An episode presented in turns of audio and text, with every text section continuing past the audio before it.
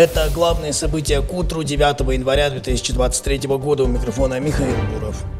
Сторонники экс-президента Бразилии Жаира Болсонару начали массовые протесты. Они захватили правительственное здание, в том числе резиденцию президента. Беспорядки возникли на фоне несогласия с итогами выборов. В столице страны введен режим ЧС до конца января.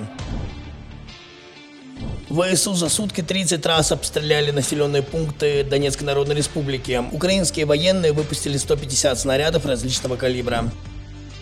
Почти 76% иностранных компаний остались в России. Такую цифру назвал спикер Госдумы Вячеслав Володин. Он считает, это говорит о том, что они верят в хорошие перспективы развития экономики России, а те, что ушли с российского рынка, терпят миллиардные издержки. Российского актера Артура Смольянинова нужно арестовать, как только он приедет в Россию, заявил сенатор Константин Долгов.